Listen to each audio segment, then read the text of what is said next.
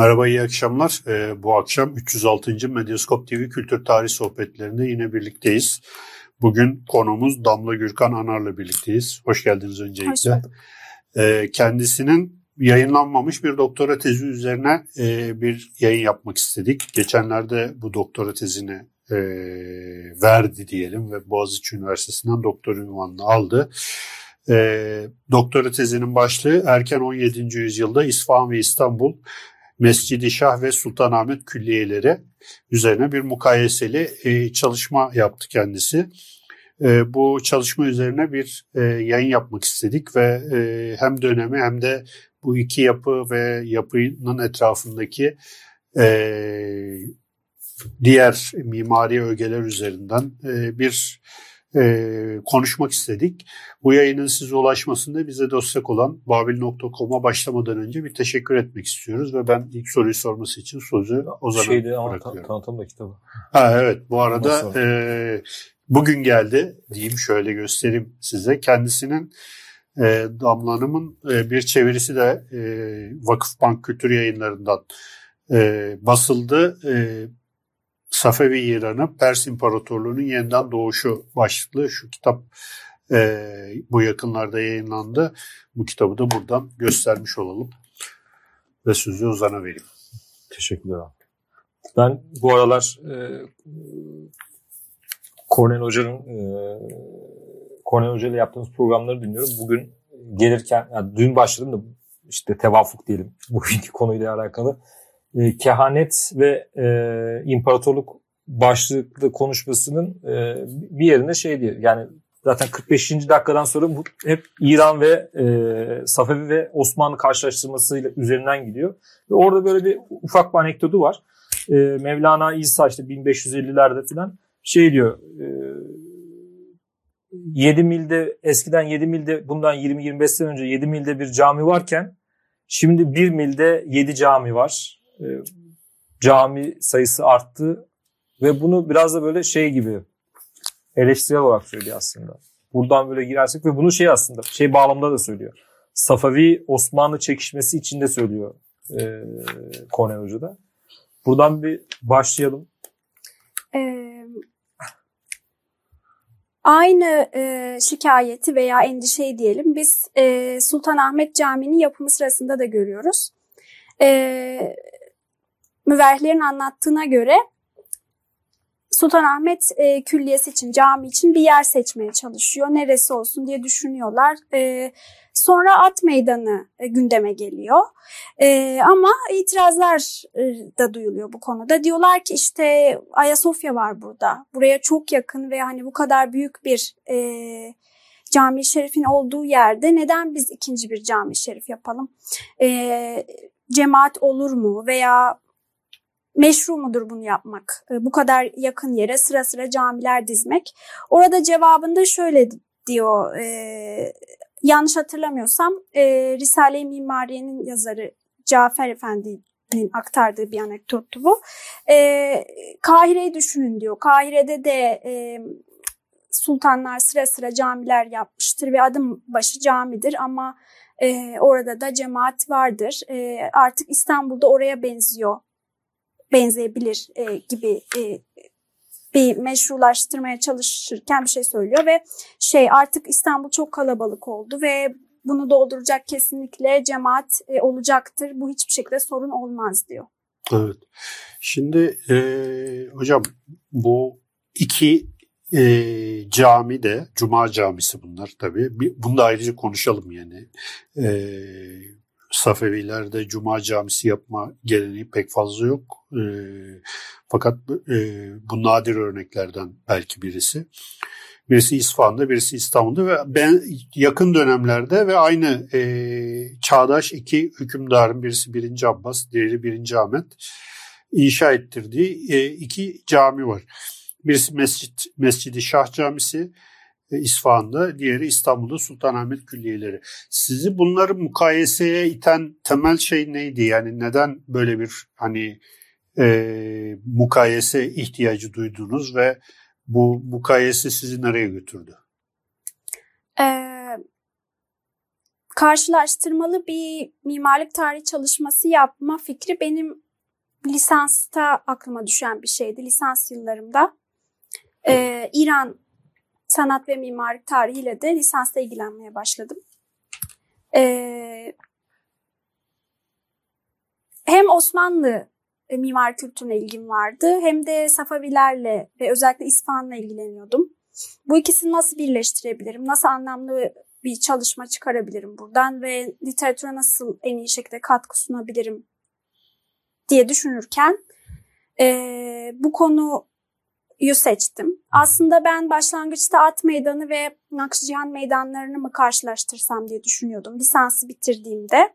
Fakat daha sonra e, külliyeleri karşılaştırmanın hem meydanları da içine alacağını düşündüm ve e, böyle bir şey denemeye karar verdim. Bu daha önce yapılmış türde bir çalışma değil. Bu yüzden biraz zorlayıcı oldu. Kendi yolumu kendim bulmam gerekiyordu. Riskleri vardı. Yani e, açıkçası karşılaştırmalı bir çalışma yapmanın bu kadar zor olacağını da öngörememiştim diyeyim. Hmm. E, ama e, kısmen de olsa anlamlı bir şeyler söylediğimi düşünüyorum sonunda. Katkı sunduğumu düşünüyorum. E, yani bu aslında benim kişisel estetik, en başta estetik beğeniden kaynaklanan e, bir tercihimdi. Hı hı. Ben yapılı çevrede dolaşmayı, mimari eserleri temaşa etmeyi çok seviyorum. Bu lisede e, edindiğim bir alışkanlık. Sur içinde okudum ben liseyi.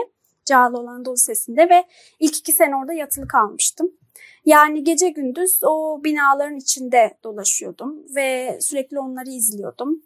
Ee, daha sonra lisans yıllarımda İran şehirlerin ve mimarisini keşfettim ve onları görmek için de çok büyük bir iştiyak duyuyordum ve araştırmak için. Yani benim e, bu konuya yönelmem dediğim gibi ön, en en başında estetik beğeni ve bu işten aldığım keyif diyebilirim beni yönlendiren şey. Evet. Burada e, yazdığınız şeyde ben devam ediyorum. Tamam tamam. E, burada yazdığınız e, bir tanıtım yazısı var. Bu e, bence çok ayırt edici bir şey söylemişsiniz burada. Mimarlık tarihi araştırmalarına hakim olan betimleyici ve formalist analizlerden yani biçimci ve üsluplu analizlerden kaçınmaya çalış, çalıştım diye yazmışsınız. Peki e, neyi öne çıkardınız? Yani e, dönemi mi öne çıkardınız, siyasi tercihleri mi? Ben biliyorum da hani e, izleyiciler açısından e, neyi karşılaştırdınız ve karşılaştırdığınız noktada ne gibi paralellikler ve e, farklılıklar gördünüz? Biraz bunlara da isterseniz girelim. Ee, ben Boğaziçi tarihte okudum. Yüksek lisansımı da orada yaptım. Doktoramı da orada yaptım ve e, sanat tarihin kullandığım mimarlık tarihi ve sanat tarihi metodunu orada öğrendim ve e, bu benim sahip olduğum en büyük şanslardan biri. E, bu görece yeni bir sanat tarihi metodu. Daha çok 90'lar ve 2000'lerde yükselmeye başlıyor. E, tabii ki başka isimler de var ama Oleg Grabar ve öğrencilerinin daha çok e, geliştirdiği ve e, ihdas ettiği bir yöntem diyebiliriz. E, bu sanat tarihi aslında sanat tarihini ve mimarlık tarihini tarih biliminin bir cüzü olarak veya kültürel kültür kültür tarihinin bir parçası olarak ele almayı e, yeğliyor. Yani e, sanat eserlerinin malzemesi, e, biçimi, üslubuna odaklanmaktansa bunları e, tarihsel ve kültürel bağlamlarına yerleştirmeye çalışıyor. Aslında bu biraz disiplinler arası ve çok veya çok disiplin diyebileceğimiz bir e, yaklaşımın ürünü. E, benim e, ya bunu farklı sorular etrafında e, analiz edenler var e, sanat eserlerini yani bu yaklaşımla sanat tarihi yazıp ama benim e, sorduğum sorular benim metodolojimi de yaklaşımımı da bir noktada aslında şekillendiren sorular oldu. Benim için önemli olan burada e, birincisi banilik yani bani patronaj ve banilik sorunsalıydı. Yani Osmanlı Sultanı ve Safavi Şahı e, ve Osmanlı Sultanları ve Safavi Şahları aslında bu erken 17. yüzyıla odaklanan bir çalışma ama ben burada tarihsel devamlılıklara ve kopuşlara da çok önem verdiğim için 16. yüzyılda ele aldım. Onun için e, yani baniler e, bu camileri neden yapmış? E, neyi amaçlamışlar ve bunların e, mekansal, mimari ve ritüelistik şekillenmesinde, kuruluşunda e, neler etkili olmuş? Bu soruları sordum. E, özellikle banilerin siyasi, dini ajandalarının e, bunların hamiliklerine etkisini araştırmaya çalıştım. E, ikinci olarak kent odağına, kent e, bağlamına önem verdim. Yani bunlar bu külliyeler nereye yapılmış, neden oraya yapılmış ve e, yerleştirdikleri konumlar e, bu külliyeleri nasıl etkilemiş? Hem ritüel açısından hem mekansal kurguları açısından ve e, üçüncü olarak da e, bunların e, mimarilerine yani mimari yapılanmalarını karşılaştırdım. E, ait oldukları mimari geleneklere referansla e, dördüncü ve son odağımda ritüellerdi. E, yani böyle baktığımızda bu dört ana oda olan çalışma aslında sanat tarihi ve kültürel tarih ve kent tarihinin kesiştiği bir noktada konumlanıyor diyebiliriz. Evet. Ben burada şey soruyorum. Ee, Osmanlı Safavi ilişkilerinde aslında bir 15. E, yüzyılın başında bir işte Selim döneminde bir gerginlik var, bir ne diyeyim tatsızlık e, var. Sonrasında ise e, tam böyle 15. yüzyılın pardon 16. yüzyılın bitimine doğru bir yine savaşlar var ve bir de 16. yüzyılın başında aslında bu camiler de tam bu aralarda yapılıyor. Ya, yani Süleyman ya, döneminde de uzun savaşlar. Yani 1570'lerde. Şey mevzusuna gelir yani bu bu e, e, bu gerilim e, bu iki caminin yapımında bir etken e, olarak düşünülebilir mi? Yani bir çünkü e, bir yanıyla da bu yani e, bu devasa o gün için devasa yapılar bir şey e, meydan okumada bir yanıyla da. Evet. Ee, dolaylı olarak da olsa ben e, bu iki yapının e, yükselişinin aynı eş zamanlı olarak yap, e, inşa edilişinin e, Safavi Osmanlı çekişmesinden etkilendiğini tezimde iddia ediyorum ama e, bunun için e, biraz arka plana girmemiz gerekiyor.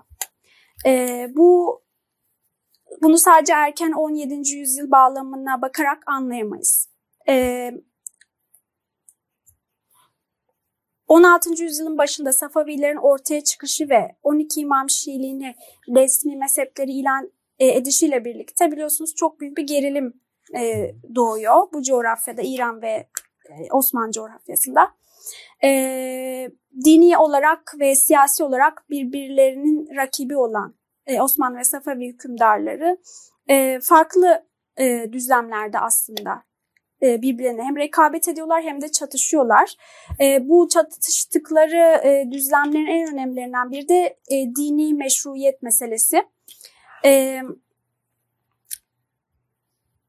Osmanlılar Safavileri başından beri Rafizi olarak adlandırıyorlar. Müslüman olmadıklarını onların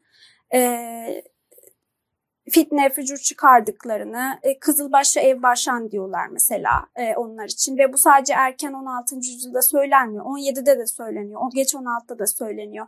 Yani Kızılbaş terimi sadece işte Türkmen Kızılbaş toplulukları için değil, Şah'ın kendisi için ve bütün mahiyeti, ordusu, devleti için de söylenen bir şey. E, ve e, Osmanlıların Safavilere yönelttiği suçlama, en önemli suçlamalardan biri de e, namaz kılmamaları, özellikle cuma namazını terk etmeleri yönünde.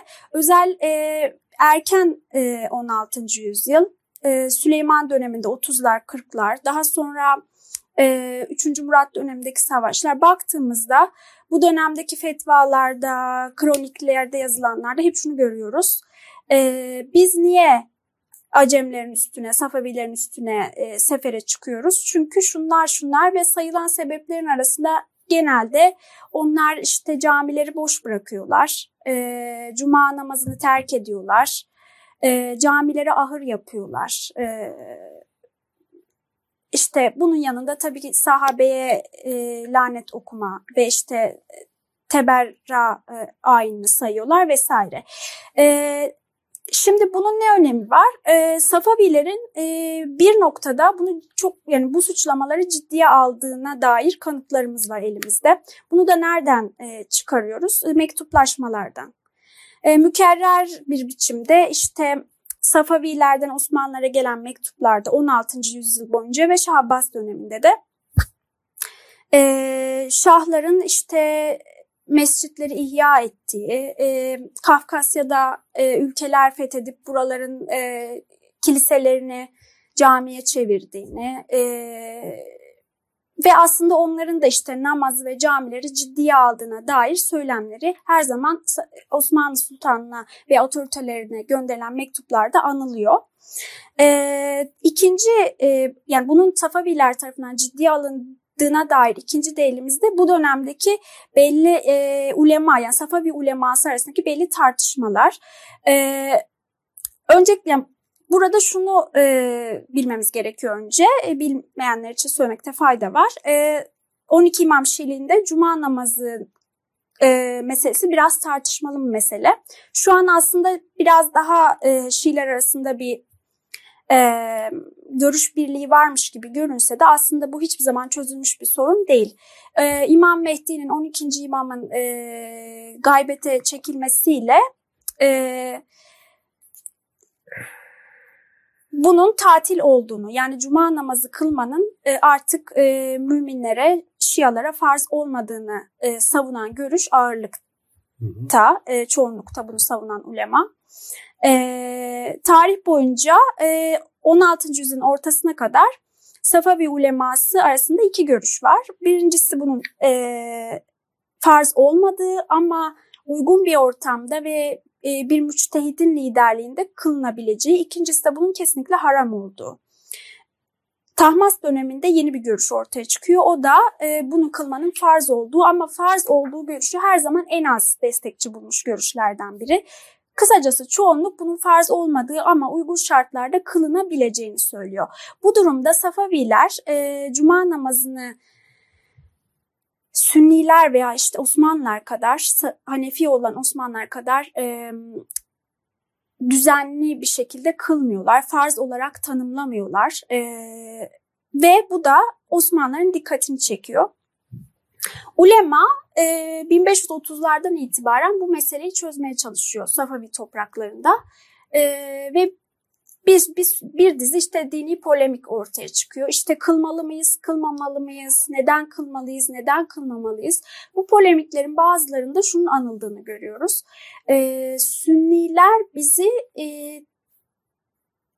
kötü görüyorlar, bizi tekfir ediyorlar, e, bize e, Müslüman olmadığımızı söylüyorlar. O yüzden bizim kılmamız e, daha iyidir diyen e, Şii ulema var. Özellikle şeyde e, Arap topraklarındaki. Hı hı. Çünkü Osmanlı hakimiyetindeler. Ama bu Safavilerce de dile getiriliyor. Yani biz biliyoruz ki Safaviler, Safavi otoriteleri en azından Osmanlılar tarafından namaz kılın kılmıyorlar, cami yapmıyorlar diye anılmaktan rahatsız ve bunu e, onlara aksini ispatlama çabası var. E, bu yüzden e, aynı zaman yani 16. yüzyılda e, sadece benim tespit ettiğim kadarıyla Tahmas e, Cuma Camii Cami. inşa ettiriyor. E, biri Tebriz'de ve biri Kazvin'de. Hatta Kazvin'deki bizim Süleymaniye ile aynı zamanda yapılıyor. Aynı yıllarda. Bu da çok ilginç bir paralellik. Tıpkı e, Mescid-i Şah ve Sultanahmet camilerinin aynı 10 yılda yapıldığı gibi Süleymaniye ve e, Kazvin Mescid-i Şah da aynı zamanda yapılıyor. Bir doktora tezi daha. evet olabilir. e, ve Tahmas Süleyman'a mektup gönderiyor. Hani tebrik ederim e, senin e, camini e, demek için. E, kısacası e, evet bu sorunu çözemiyor Safaviler. E, kılı, kılıyorlar ama bir kılıyorlar bir kılmıyorlar. Az cemaatle kılınıyor bir kısmı kılıyor bir kılıyor. Buna bir düzeni oturtamıyorlar Osmanlı gibi ama Safavi şahlarının pek çoğunda bunun kılınmasını teşvik et, çabası var. Bunu görüyoruz. Ve cami yaptırmak da e, ulemayı kıldırmaya teşvik etmekte bunun parçalarından biri. Yani Mescid-i Şah'ın yapılmasında kısacası bu 16. yüzyıl boyunca devam eden çabaların cuma e, namazı meselesini çözmek ve e, cuma namazının kılınmasını teşvik etmenin bir parçası olarak kesinlikle okuyabileceğimizi düşünüyorum. Hı hı. Yani Şah Abbas'ın böyle bir kaygısı olduğunu düşünmek için çok sebebimiz var. Çünkü zaten kendisi e, çok değil, mütedeyyin, çok adanmış ve ortodoks bir Şii imajı çizmeye çalışıyor. Hatta bu e, benim kroniklerden birinde bulduğum çok ilginç bir anekdot. Huzani İsfahani diye bir kronik yazarı var. E, Şah e, Kazvin'de tahta çıkınca Kazvin'deki Cuma Camii'nde e, cemaate naib İmam Mehdi olarak Cuma namazı kıldırdığını nakleder. Ee, yani en başından daha tahta çıktığı ilk cumadan itibaren bakın ben cuma namazı kılıyorum, cuma e, meselesini önemsiyorum e, dediğini e, aktarıyor. Şimdi e, Mescid-i Şah'a gelirsek e, bu da on, yani onun açık, somut bir delili bu camiyi yaptırması. Bunun yanında Ferahabat'ta da bir cuma camii yaptırıyor. E, ve e, bunu e, Osmanlıların kendilerine yönelttiği zındıklık ve cuma namazı kılmama suçlamasıyla dolaylı da olsa ilgisi olduğunu düşünebiliriz diye evet. düşünüyorum. Bir de şey tabii var yani cuma namazı e, normal diğer e, farz ibadetlerin dışında bir, bir, bence politik bir yanı da var. Tamamen politik. Yani işte cemaat halinde yani minimum 3 kişiden cemaat halinde kılması gereken bir namaz. Ve işte cuma hutbesinde e, işte o dönemin şeyi kimse, hükümdarı kimse ona e, işte ne diyelim dini olarak meşruiyet sağlayan bir şey. Bu açıdan da aslında e, yani bu politik şeylerin bağlamda da düşündüğünde cuma namazını aslında çok böyle e, ilginç bir yere gidiyor. Evet. Şey e, Şah birinci Şah, e, Şah Abbas'ın şey Cuma Cuma Camii'nin yaptırması. Hı. Evet. Ee, Sorayım mı? şimdi hocam e, şimdi e, camilerin e, bir arada tasarlandığı bir de meydanlar var. Şimdi e, hipodrom yani tarih boyunca erken, geç Roma, erken Bizans, geç Bizans, Osmanlı döneminde bir iktidarın podyum alanı olmuş. Yani işte orada at yarışları e, Roma döneminde yapılmış. İşte e, katizmaya gelmiş Bizans e, hükümdarı oradan çelenk dağıtmış falan. Osmanlı döneminde at meydanı işte orada yakın hani Asakir Mansuriye Muhammediye bile ilk gösterisini orada yapmış. İşte e, sürnameleri biliyoruz, sünnet törenlerini biliyoruz. Dolayısıyla e, iktidarların podyum alanı olarak kullanılan bir şey ve e, Cuma'ya gitmek ve Cuma selamlığını e, yapmak çok politik bir eylem. Mesela bunu bildiğim kadarıyla ilk başlatan Kanuni ile birlikte başlıyor. Hatta bir Alman ressam var Alteist diye. Kanuni Sultan Süleyman'ın Cuma selamlığını şey yapar ve bütün o Sultanahmet Meydanı'nı henüz cami yapılmadan önceki çok panoramik bir e, resimdir o. E, ve emperyal bir şey aslında. Şimdi baktığımız zaman yani bir e, gösteri alanı var ve onun yanına hemen bir e, şey kuruluyor. E, İsfahan'ı ben bilmiyorum. Görenleriniz ikiniz de görmüşsünüzdür, anlatırsınız. Orada da böyle bir şey var herhalde. Bir Nakşi Cihan e, meydanı var ve e, onun hemen yanında da bu cami yapılıyor. Yani bu meydan cami ilişkisi e, mekanla e, şey mimari öğe arasındaki ilişki bağlamında düşünürsek bunun hem politik yönü vardır muhtemelen hem de e, mimari olarak da bilmiyorum yani oranlar nispetler olarak karşılaştırdığımız zaman e, nasıldır büyüklükleri küçüklükleri böyle bir karşılaştırma yaparsak ne söylersiniz? Biraz uzun bir soru oldu ama. Yani meydan ve e, cami aralı, arasındaki ilişkiler nasıl? İlişkiler. E, Safavilerde e, camilerin kent meydanlarına yapılması İran tarihinde zaten e, uzun bir geçmişi olan e, bir şey. Aslında bu çok açık sebebi. E, genelde e, meydan dediğimiz Osmanlılarda da Safavilerde de e, meydan dediğimiz e, kentsel yapılar hani sarayın yakınında olduğu, çarşının yakınında olduğu e, çok canlı kamusal alanlar. Her ne kadar e, bazı bilim insanları, tarihçiler, sosyologlar e, kamusal alanların bu taraflarda olmadığını, batıda batıya özgü olduğunu e, iddia etse de ben böyle düşünmüyorum ve meydanların da bu kamusal alanlardan biri olduğunu düşünüyorum. E, yani e, camiyi, bir imparatorluk camiini bu kadar canlı bir kamusal e, alana, kent meydanına yapmak e, açık bir şekilde çok e, mantıklı bir şey. Çünkü oranın e, oradaki ritüelleri, törenleri, oradaki izleyici kitlesini, e, oradaki yapıları hepsini e, görsel, mekansal ve sosyal olarak İmparatorluk Camii ile ilişkilendirmiş ve e, bir koreografinin içine oturtmuş oluyorsunuz. Hı hı. Ee, Osmanlı'da bildiğim kadarıyla bu cami meydana yapma e, yerleştirme meselesi İran kadar veya Safaviler kadar yaygın değil ama örnekleri var biliyoruz. Mesela Beyazıt Camii, Beyazıt Meydanı'nın yanındaydı. Ee, Tophane'de Kılıç Ali Paşa e, Camii'nin orada da bir meydan e, varmış. E, 16. yüzyılın ikinci yazısında. Yani böyle bir eğilimden bahsediyoruz. Ben At Meydanı ve Nakşican'da da tamamen e, bu e, düşünceyle hareket edildiğini e, kanısına vardım. E, buraya koyduğunuz zaman külliyeyi hem sarayla görsel ve mekansal bir bağınız var. Mesela hem Ayasofya ile var. E, hem o zamanın önemli e, teşrifat e, merkezlerinden biri olan e, İbrahim Paşa Sarayı'yla ilişkiniz var ve bütün e, düğünlerin, festivallerin, e, ticaretin ve ayaklanmaların yapıldığı evet. meydana saray bir çıkarma yapıyor aslında. Bakın ben buradayım diyor. E, aynı şekilde bunu Nakşican Meydanı içinde söyleyebiliriz. Nakşican Meydanı tabii ki e, sıfırdan yaratılan bir meydan ve e, Mescid-i Şah da bunun bir parçası.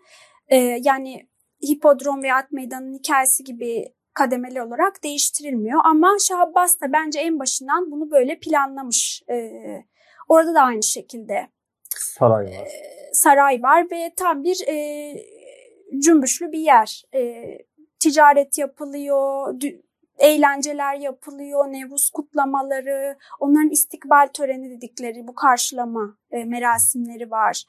E, ve e, camiyi buraya koyduğunuz zaman aslında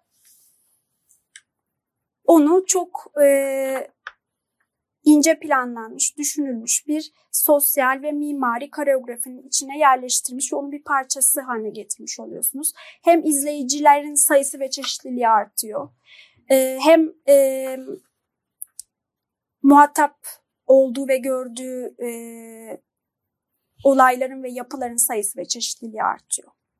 Şey tabii boyut olarak e, Nakşicihan Meydanı daha büyük. Daha büyük evet. Şeyi boydan yarım yarım kilometre yani 500 metre. Evet şey e, pek çok. Peki içine alabilir. Peki hangisi daha güzel? Ben kritik soru. Ha, ben Nakşiyan diyorum. Ee, ben bir şey söylemek istemiyorum. Sonra çok üstüne geliyor. ben ikisini de gördüm. Şimdi şöyle bir durum var. Hani şimdi... Sen rahatsın sen. Evet, Konuşabilirsin. Ben... Hocam doktora tezini yaptı şimdi bir şey diyemiyorum arada. Ama şöyle bir durum var. Ee, tabii yüzyıllardan gelen bir birikimle oraya yapılıyor. Yani üst üste yapılıyor. Ayasofya var. Yani Ayasofya çok devasa bir yapı. Sultanahmet öyle. Karşı tarafında e, saray e, ne sarayıydı o? İbrahim Paşa, İbrahim Paşa, Paşa Sarayı. Sarayı. Bunların hepsi e, tarihsel olarak bir, e, üst üste biriken şeyler. Ama Nakşican'ı sıfırdan yapıyorlar. Yani o yüzden adamın öyle bir şey derdi yok yani. Tarihsel bir süreklilik, sürekliliği yok. Sadık Sıfırdan yapıyor. O yüzden çok büyük. Cidden çok büyük. Ve de e, çok renkli. Benim şahsi fikrim eğer at meydanı e, değişmeseydi yani eski yapısını korusaydı orası da biraz daha güzel bir mekan olabilirdi. E, yani çok daha şenlikli, çok daha renkli bir yer olabilirdi. Çünkü mesela e, dükkanlar varmış e, meydana bakan. E, kahvehane varmış. Bu çok ilginç mesela. E, Cami yapılmadan önce mi? Hayır, külliyenin bir parçası. Hayır, külliyenin bir Dükkanlar parçası var. E, şeye bakıyor. At meydanına bakıyor. Hı-hı. Kahvehane var. Ve böyle e, üç yana e, mimari yapıların duvarlarıyla veya fasatlarıyla çevrilmiş bir e, ve ortada e, obeliskin ve işte diğer hı hı. yılan sütun e, Bizans'tan kalan e, dikili taşların bulunduğu bir alan e, ve burada sürekli pazarlar kuruluyor, insanlar gidip çevgan oynanıyor. Mesela gravürlerde görüyoruz. Şu an e, en son gittiğimde İbrahim Paşa Sarayı'nın yanında e, prefabrik tuvalet vardı. Yani şimdi e, biraz bunun da etkisi var. E, en azından bu alanı biraz daha muhafaza etmek, biraz daha e, aslında uygun bir hale getirmek gerekir diye düşünüyorum. E, biraz da bununla ilgili bizde İspanya'nın çok daha renkli ve e, güzel gelmesi. Evet. Yani onun etkisi var tabii. Tabii şey de mesela e, oradaki e, Ali Kapı Sarayı da mesela e, ilk başta mesela Ali Kapı diye düşünüyorsun ama Ali Kapı yani Hı. aslında Baba Ali gibi bir şey. Yani. Evet evet. E, yani şey olarak bile ama bir buradakiler Farsça söylemiş, oradakiler e, Türkçe söylemiş. Evet, evet. ilginç. evet, ilginç bir şekilde Baba Ali bugün işte yani Osmanlı şey için e, saray için kullanılan tabiri orada da kullanılıyor. E, peki şey soracağım hocam. Burada mesela Cengiz şimdi bahsederken doğrudan e, şey e, şenlikname düzeni geldi aklıma benim. Hı hı. E, İran'daki e, Nakşicihan'da da şey yapıldı oynandığını biliyoruz işte Çevgan, Çevgan işte poloya benzeyen bir oyun. Hatta orada e, Çevgan için o kalelerin şeyleri sütunları da duruyor filan böyle. E, bu tarz gösterilerin e, e, minyatüre veyahut da sanata düş, düşünmüş notları var mı İran için? Yani mesela biz buradakileri biliyoruz. E, oradan işte şenlikname düzenini biliyoruz mesela. Ee, tezde benim buna bakacak fırsatım olmadı. Yani Safavi 17. yüzyıl veya erken 18. yüzyıl Safavi yazmalarına bakamadım. E, bunun hani minyatürlerde ne kadar yeri var var mı ama e, mesela biliyoruz İran geleneğinde şehri, şehirdeki şenlikleri e, resmetme, minyatürler e, de nakşetme geleneği var. E, Lale Uluç hocamızın kitabında da bunun örnekleri vardı. Mesela istikbal törenlerinde Herat'ta, Şiraz'da böyle e, şehrin camilerinin ve belli kent odaklarının resmedildiği minyatürler vardı. E, bu herhalde benim bundan sonra bakacağım konulardan biri olacak. Vaktim olmadı buna bakacak ama şeylere baktım. E, kroniklere ve seyahatnamelere baktım. E, elimde görsel materyal yok ama e, Çevgar için var ama çölenler için yok diyeyim. Ama çok e, net, çok detaylı e, tasvirleri ne tezimde de vermeye çalıştım. Örnek verdim yani buradaki şenliklerin ve diğer faaliyetlerin Nakşicihan için. E, gerçekten 40 gün 40 gece diyeceğimiz böyle süren şenlikler e, yapılmış Nakşicihan Meydanı'nda. Bizde bunlar e, Osmanlı'da bunlar düğünlerde daha çok yapılırken benim dikkat ettiğim bu da çalışılmayı bekleyen bir konu. Umarım biri buna el atar. E, istikbal törenleri. İstikbal diyorlar. Yani şey karşılama. Karşı. Şah e, zaten e, çok hareketli. Bir yerde çok fazla durmuyor. E, eski Türk töresine bağlıyorum ben bunu biraz. E, çok daha hareketli bir şah görüyoruz biz. Yani hükümdar imajı görüyoruz Osmanlı e, sultanına göre. E, şah şehre girerken e, çok büyük karşılama törenleri yapılıyor. Bütün şehir ve özellikle çarşı ve meydan çırağan dediğimiz bizdeki çırağan e, şeyi onu karşılıyor. Işıklarla, lambalarla süsleniyor. Bazen ressamlar, mühendisler getiriliyor ve mesela e, Nakşican Meydanı'nın erken yıllarında yani 1500'lerin son yıllarında diyeyim duvarlarının boyandığını biliyoruz. Minyatür e, acayip, acayip gara, garayip e, resimleriyle bu festivallerden biri için. Ondan sonra böyle mühendisler değişik makineler, değişik maketler yapıyorlar. E, mesela mumlardan, lambalardan filler, çiçekler, tam bir e, şenlik, cümbüş alanı.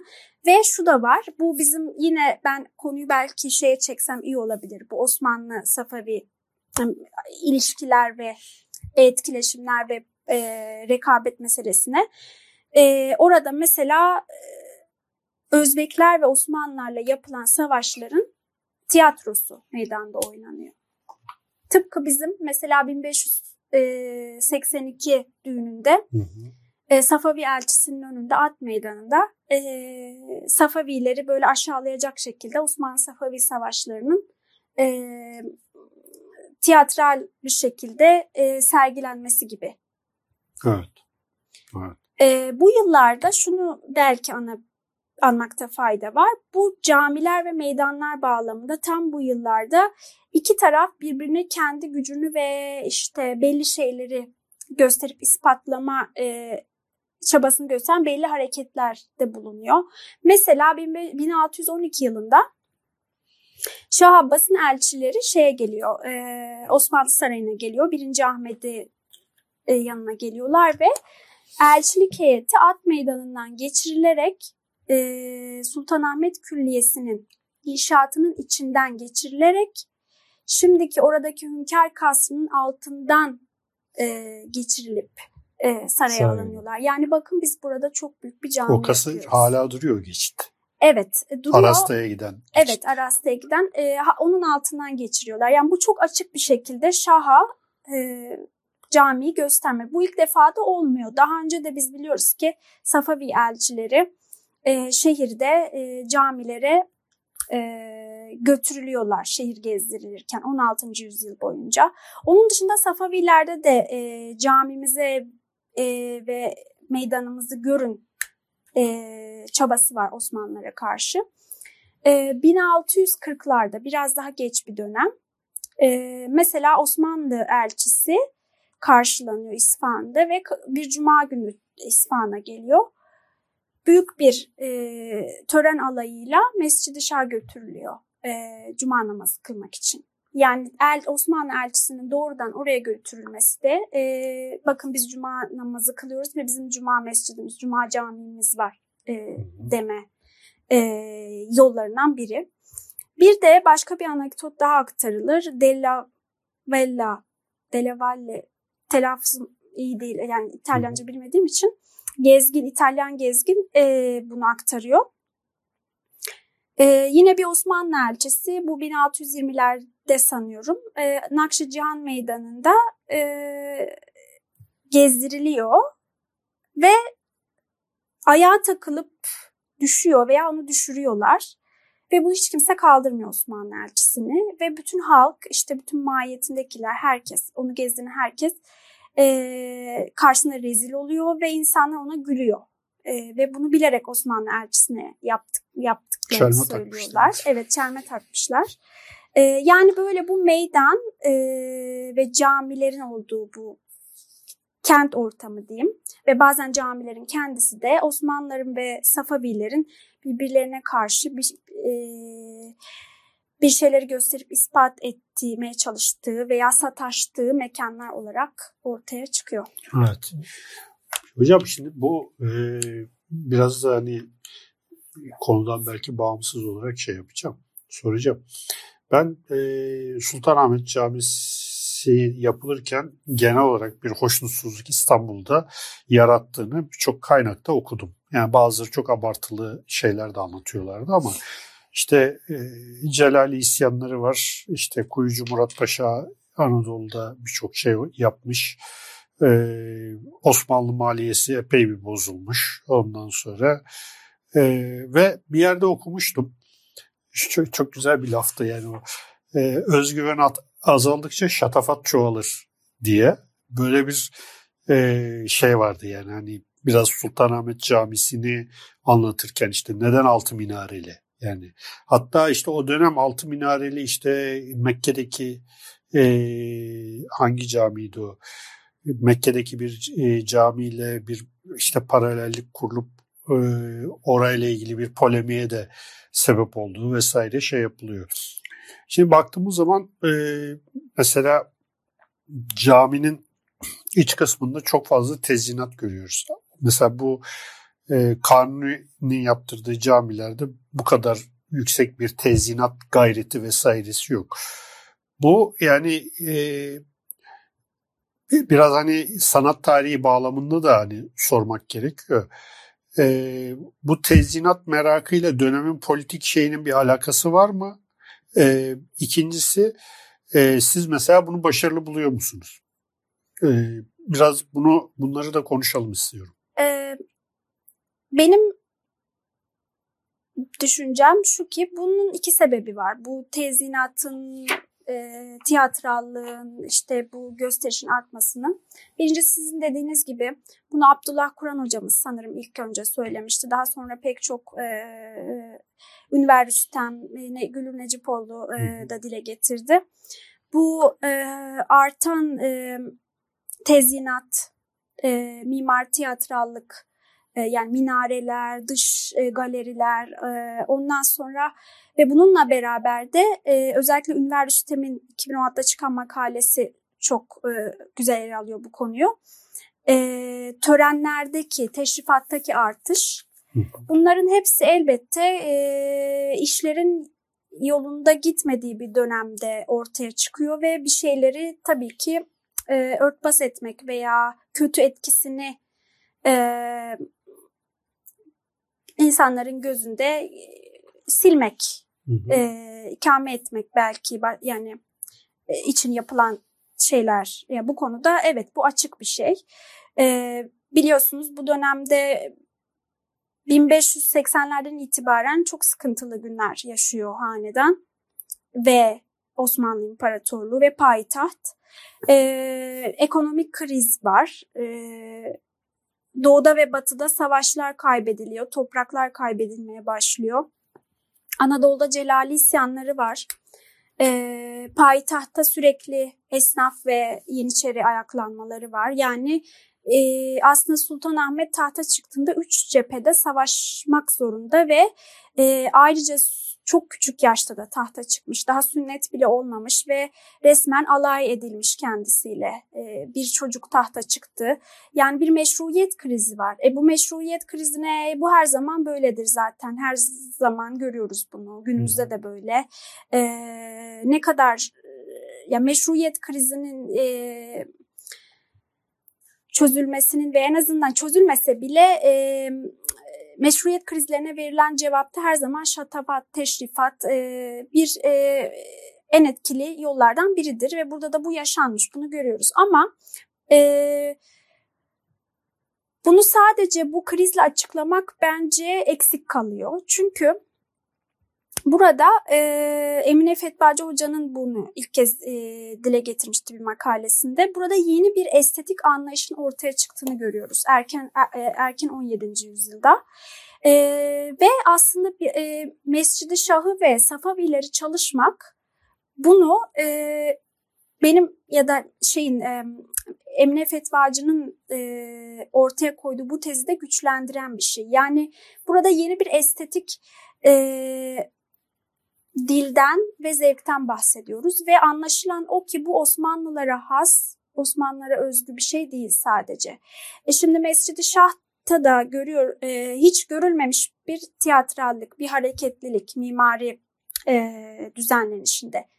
E, minareler, minare çiftleri farklı e, birbirlerine e, farklı açılarda konumlandırılmış. Ya Mescid-i Şah'ın minareleri ve kubbeleri öyle bir şekilde e, konumlandırılıyor ki e, meydanın ve e, caminin yörüngeleri farklı evet. ve bunu çok güzel değerlendiriyor tasarımcılar. Siz meydanın çeşitli köşelerinden baktığınızda sürekli değişen manzaralar, görüntüler görüyorsunuz. Perspektiften faydalanmış. Perspektiften faydalanıyorlar. Evet. Hareket ettikçe kubbeler de minareler de çok farklı ve her bir birbirinden renkli güzel görüntüler oluşuyor. Bunu biz at meydanında da görüyoruz. Sadece altı minare yok orada. Minareleri verev yerleştirmişler. Evet. Özellikle mesela şeyde eee sözünüzü unutmayın.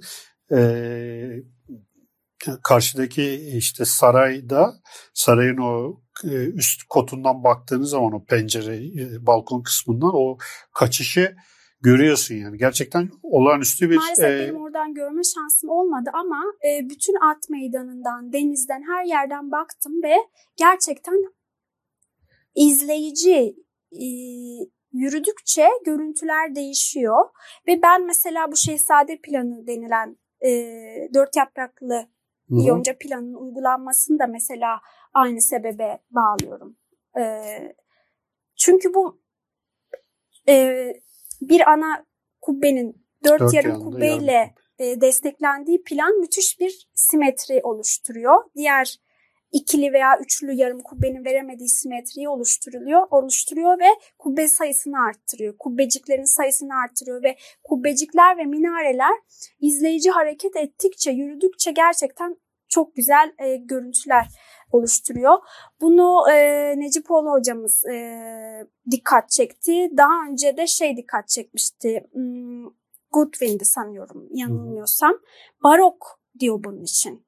E, bu barok isimlendirmesi belki biraz tehlikeli olabilir. Yani bunu Osmanlı baroğu veya Safavi baroğu demek. Çünkü bu e, hem barokla farklılıkları olan iki ayrı kültürden bahsediyoruz. Hem de asıl sebebi de şu, e, sürekli her şeyi e, Avrupa referanslı olarak tanımlama e, çabası gibi görülmesini istemem. Ama bu Avrupa'daki barok mimari ve estetikle gerçekten ciddi paralellikleri var bunun. Şatafat, tiyatrallık, bu dıştan görünüşlere önem verme. Yani bunu daha çok barok var ve bu diğer yerlere sıçradı gibi değil de e, İslam coğrafyasında ve Avrupa'da belli estetik paralellikler, ortaklıkların bu erken 17. yüzyılda ve 17. yüzyılda ortaya çıktığını e, düşünebiliriz gibi geliyor bana. Mescid-i Şah'ta da böyle. Gerçekten e, İran tarihindeki en fazla dış mekanda en fazla çininin kullanıldığı cami. Gerçekten çok fazla çini var. E, yani bu bence bu iki cami arasındaki en çarpıcı paralellik ve dediğim gibi bu tezinat meselesi, bu şatafat meselesi bir yandan evet çok e, sorunlara karşı verilmiş bir cevap ama bir yandan da böyle bir e, demek ki estetik bir akımda O Var. zaman şöyle şunu sorabilir miyiz acaba? Ee, halkta da böyle bir yani mim- mimarlar da halkı veyahut da dışarıda sokakta gezen insanı gözeterek mi yapıyorlar? Çünkü nihayetinde e, sarayın içindeki bir şey değil bu. İşte süsleme değil. E, tam böyle bir şehre ve şehirde gezene hitap eden bir şey. böyle bir tasarım. talep mi var diyorsun? Yani öyle bir şey mi var yoksa yani mimarlar böyle istediği mi? Yani İstediği için mi böyle? aslında sonuçta bunlar elitlerin ürettiği e, mekanlar. Padişah öyle istediği için. Padişah ve etrafındakiler ya da şah ve etrafı tabii ki padişah tek başına karar vermiyordur. Mesela Mescid-i Şah'ta da öyle. O dönemde işte Şeyh Bahai'nin mesela bu Şah Abbas'ın e, yapı projelerine bir miktarda olsa müdahale ettiğini, konuşup tartıştıklarını, istişare ettiklerini biliyoruz. Yani elit elitlerin yaptığı e, yapılar bunlar. Halkı ne kadar e, göz önünde bulunduruyorlardı bilemiyorum ama e, şu kesin hani bir yer ne kadar şatafatlıysa sahibinin o kadar zengin ve güçlü olduğunu mesajını etrafa e, verir herhalde. E, bu bu şekilde düşünenler de olmuştur caminin izleyicileri arasında. Peki şey mevzusunda e, Ee, bu arada şey unutmadan buyurun. bir şey daha söyleyeyim. Bu e, Sultanahmet e, konusunda bu özellikle iç mekandaki bu kadar çok Çin'in kullanılmasını şu da e, bence e, önemli etkenlerden biri. E, burayı daha önce iç mekan yani burasının iç mekanı gerçekten saraya benziyor. Saray odaları dışında, saray e, salonları dışında hiçbir yerde bu kadar e, Çin'in kullandığını görmüyoruz. Yani e, saraysı bir hava verdiğini mesela e, çeşitli e, ya literatürdeki çeşitli eserde bu vurgulanmış bir şey. E, şimdi ben düşündüm bunu neden e, tezimde bunu çok düşündüm. Yani neden burayı bir iç mekanı saraya benzetmeye çalışıyorlar ve burada benim bulduğum cevap buranın sar yani buraya saray teşrifatı da girmeye başlıyor Sultanahmet'le birlikte. Mevlid törenleri burada yapılmaya başlıyor. Senede bir, bir kere burada çok büyük e, bir ziyafet veriliyor. Yani has odada verilen ziyafetleri düşünün. Bunun daha büyüğü Mevlid töreninde veriliyor ve burası aslında bir yandan da bir sarayvari hmm. bir işlev de kazanmış oluyor Mevlüt törenleri. Bir çeşit sivil mimariye de bir evet. referans. Ben e, benim tezlerimden biri de bu. Yani Mevlüt törenlerinin burada kutlan yani yapılmaya başlanması e, bu gerçekten e, bence içerisinin böyle bir saray gibi süslü yapılmasında etkisi olmuş olmalı. E, ve e, bunu da ayrı bir makalede de bastım. Yakında yakın yayınlanacak. İlginç bir şekilde e, sarayda ki eşyaların, kıymetli eşyaların e, ve süslerin listeleri var. E, Barkan basmıştı bunu ilk önce. Bunlar arasında mesela çok değerli e, şeyler var. Sofra takımları. Yani sarayın eşyaları arasında mesela normalde ne olur e, bir sarayda işte Kur'an e, rahleleri olur e, e, Kur'an yazmaları olur, dini kitaplar olur, belki süsler hani kozalaklar falan, şamdanlar olur ama bizim burada bakıyoruz bir sürü işte gümüş tabaklar, şunlar bunlar e, ve bunların bazısının saraydan geldiğini biliyoruz. Sultanın sof yani kendi saraydan sofrasından geliyor ve muhtemelen e, mevlid törenlerinde saray bunlarla ikram, e, sultan bunlarla e, elitlere ikram da bulunuyordu. Evet. Yani şeyi de dışarıda taşıyorlar aslında bir törenselliği. Evet. Şey yani işte atıyorum e, e, Topkapı'da yapılan törenselliği oraya taşıyorlar. Peki şey açısından soracağım bu e, Sultanahmet'in mesela e, ta şeyden itibaren hatta şöyle söyleyeyim Süleymaniye'nin e, Ömer Lütfü Barkan'ın işte Süleymaniye imarethanesi defterleri falan da çıkmıştı. Bu tür kayıtları şeyde bulabiliyor muyuz? Ee, Nakşican ve e, Cuma Camii'nin için böyle kayıtlar var mı? Safaviler. Safavilerde evet. Maalesef. Ee, yani bu tezin gerçekten en zorlayıcı taraflarından biri oydu. Ee, Sultanahmet için böyle kayıtlar var. Ee, Sultan Süleymaniye kadar e, detaylı ve geniş bir arşiv e, kaynağı hani e, Tomar'a mevcut değil Sultanahmet için onu söyleyeyim. Daha e, az defter var. Daha az mühimme kaydı var ama var. Çok fazla var yine de. Gerçekten Safavilerin Safavilerle ilgili hiçbir arşiv kaydı yok. E, kroniklerimiz var, seyahatnameler var, e, şiirler var. E, o dönemde yazılmış e, bazı e, dini risaleler var.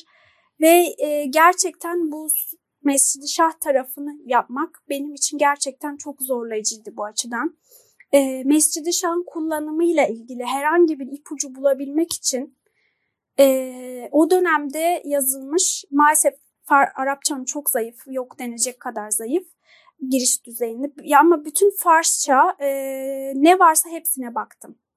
Şiirler, e, dini risaleler, e, en alakasız e, metinleri bile taradım. E, bazen gerçekten e, ilginç şeylere de rastladım. Boşa gitmedi. Mesela Şeyh Bahai'nin Keşkülü Bahai diye bir kitabı var. E, böyle çeşitli konularda bilmiyorum hangi janra girer e, bu konuya hakim değilim. Çeşitli konularda notlar almış bir şey geçiyor mu acaba? Mesela bunu bile taradım. Benim konumla ilgili değil ama direkt doğrudan Mescid-i Şah'la ilgili değil ama mesela orada önemli bir veri buldum. Ee, diyor ki e, İstanbul'da, Konstantiniye'de e, şu kadar şu kadar Cuma Camii vardır.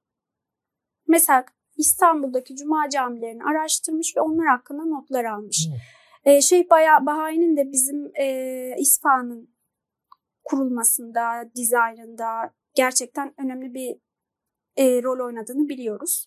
Hatta bazıları belli e, yapıların dizaynını tamamen ona atfederler. Bu tartışmalı bir konu. Demek ki İstanbul'u ve e, Osmanlı topraklarının e, şehrin ve e, camileri hakkında bilgi edinmiş ve bunu önemsemiş. Bunu görüyoruz. Kısacası böyle bir arşiv e, malzemesi elimizde maalesef yok ve bu gerçekten çok zorlayıcı kıldı bu çalışmayı. E, birinde kaynakları eleyerek kullandım. Birinde de yani bir bilgi çıkarmak için iğneyle kuyu kazdım diyebilirim. Onların durumu bizden kötü yani. Yani Kacar dönemiyle ilgili arşiv kaynakları daha çok e, evet. mevcut. Kacar dönemi çalışanlar veya e, daha yakın dönem çalışanlar için İran tarihi çalışmak daha kolay ama geriye gittikçe zorlaşıyor. Evet. Yavaş yavaş toparlayalım. Ozan senin sormak istediğin Yani şey aslında e, şey mevzusunda e, aklımdan geçiyor ama bu e, çaha, e, dört bağ, çahar bağ. Hı. Bir de orada böyle bir yürüyüş yolu var. Bu e, bu da o, o dönemde tasarlanıyor değil mi? Yani şey gibi de düşünün bir yandan da o bizim o divan yolu falan böyle Evet evet. Ona benzer bu bir şey. Bu da çok ilginç bir konu. Bunda çalışılması yani böyle aslında bu da çok güzel bir karşılaştırmalı çalışma konusu olabilir. Ee, Hıyabanı çağırba deniyor. Hıyaban cadde e, diye çevirebiliriz. Ee, aslında bazı araştırmacılar bunun İsfahan'da yeni bir yani İsfahan'a özgü bir şey olduğunu söylese de meydan ve hıyabanı birleştirmenin bunun örnekleri var daha önce. Tebriz'de var, Kazvin'de var. Yani bu bir cadde yapma ve bu caddeyi böyle elitlerin yapılarıyla, çarşılarla, medreselerle e, kuşatma, kuşatma donatma geleneği İran e, kent kültüründe var. En azından Timurlularda, İlhanlardan biri olduğunu biliyoruz. E, burada da e, böyle bir yapının devamı. E, Şah Abbas emir veriyor e, şey yapılırken, İspan yapılırken e, onlar sultanlar sultan diyorlar e, şeylere ekabire işte yönetici emirlere sultanlara e, ve servet sahiplerine buraya köşkler yapın e, bahçeler yapın e, ve o hıyaban dediğimiz caddenin iki yanında böyle yapılar varmış. Tabii şu anda neredeyse hepsi kaybolmuş. Bizim divan yolu da yani gerçekten e, hakkında tez yapılması yani bir çalışma var ama hani daha fazla çalışılması evet. gerekiyor. Umarım birisi de onu hani doktor tezi olarak çalışır.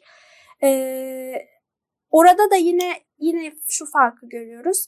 Ee, bizdeki divan yolu tabii Bizans e, e, geçmişinin bir şekilde kendine mal edilmesi ama o İsfahan'da ilk baştan yapılmış bir şey görüyoruz. Evet burada bir paralellik var ama e, de, Çağırbağ'ın bir tören yolu olarak kullanılıp kullanılmadığını bilmiyorum. Böyle bir şeye rastlamadım.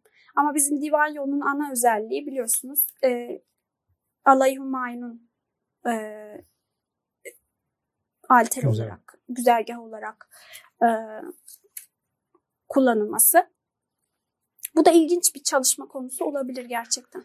Hocam ben son sorumu şu şekilde sorayım. Bu e, Cuma Camii ve Sultanahmet Camii ve e, iki meydan Nakşicivan ve Sultanahmet Meydanı bağlamında e, İsfahan ve İstanbul'daki kent kültürünü nasıl karşılaştır? Yani karşılaştırabilir miyiz? Karşılaştırırsak ne çıkar? Ne, düşün, ne düşünürsün? Ne söylersiniz? Biraz böyle şey bir soru geniş oldu ama bir geniş bir soru oldu ama nihayetinde bu kadar. ee, yani şöyle e, burada açık bir paralellik var. E, benzerlik var hatta. E, şehrin ana merkezi olarak bir saray meydanı. E, bu arada at meydanına da gönül rahatlığıyla saray meydanı diyebiliriz. Çünkü yeni buldum bunu. E, Saray Meydanı olarak bazı belgelerde anılıyor. Bunu maalesef tezime katamadım çünkü daha sonra karşıma çıkan bir şey oldu. E, saray meydanları e, yani sarayın, İmparatorluk Camii'nin ve çeşitli sosyal yapıların etrafında toplandığı böyle törensel e, ve kamusal merkezler e, var e, ve bunlar şehrin göbeğinde. Burada bir demek ki benzer ve paralel kent imajları, kent tahayyüllerinin Osmanlı ve Safavi dünyasında revaçta olduğunu bize düşündürüyor. Bunun tabii e, kökleri veya sebepleri ne olabilir? E, bir İran geleneğinde böyle bir e, şey mevcut, böyle bir tahayyül mevcut, böyle bir kent planı mevcut. E, Bizans ve Roma'da Anadolu buna yabancı değil, İstanbul buna yabancı değil. Aynı zamanda Batı'da da e, meydanların bu erken modern dönemde rövaşta olduğunu biliyoruz.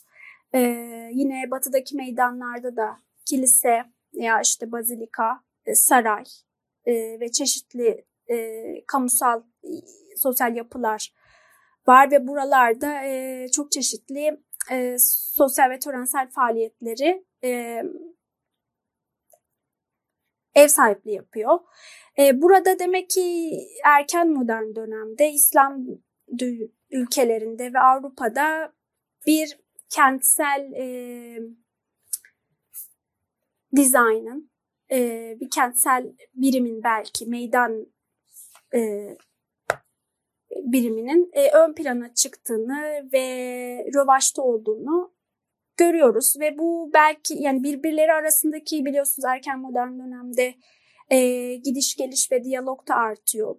Birbirlerinden de e, esinlenmiş ve etkilenmiş olabilirler. E, bunu kesin bir şekilde söylemek güç. Muhtemelen hepsi birlikte şekillendi. Eş zamanlı olarak. Eş zamanlı olarak e, şekillendi ve hem kendi geçmişlerinden hem de birbirlerinden esinlendiler ve e, kendi e, bulundukları şehrin hafızasına veya ülkenin hafızasıyla ilişkili biçimde bunları yorumladılar. Mesela bizde Bizans geçmişi şehirde her zaman çok önemliydi Osmanlı için. Ben öyle düşünüyorum.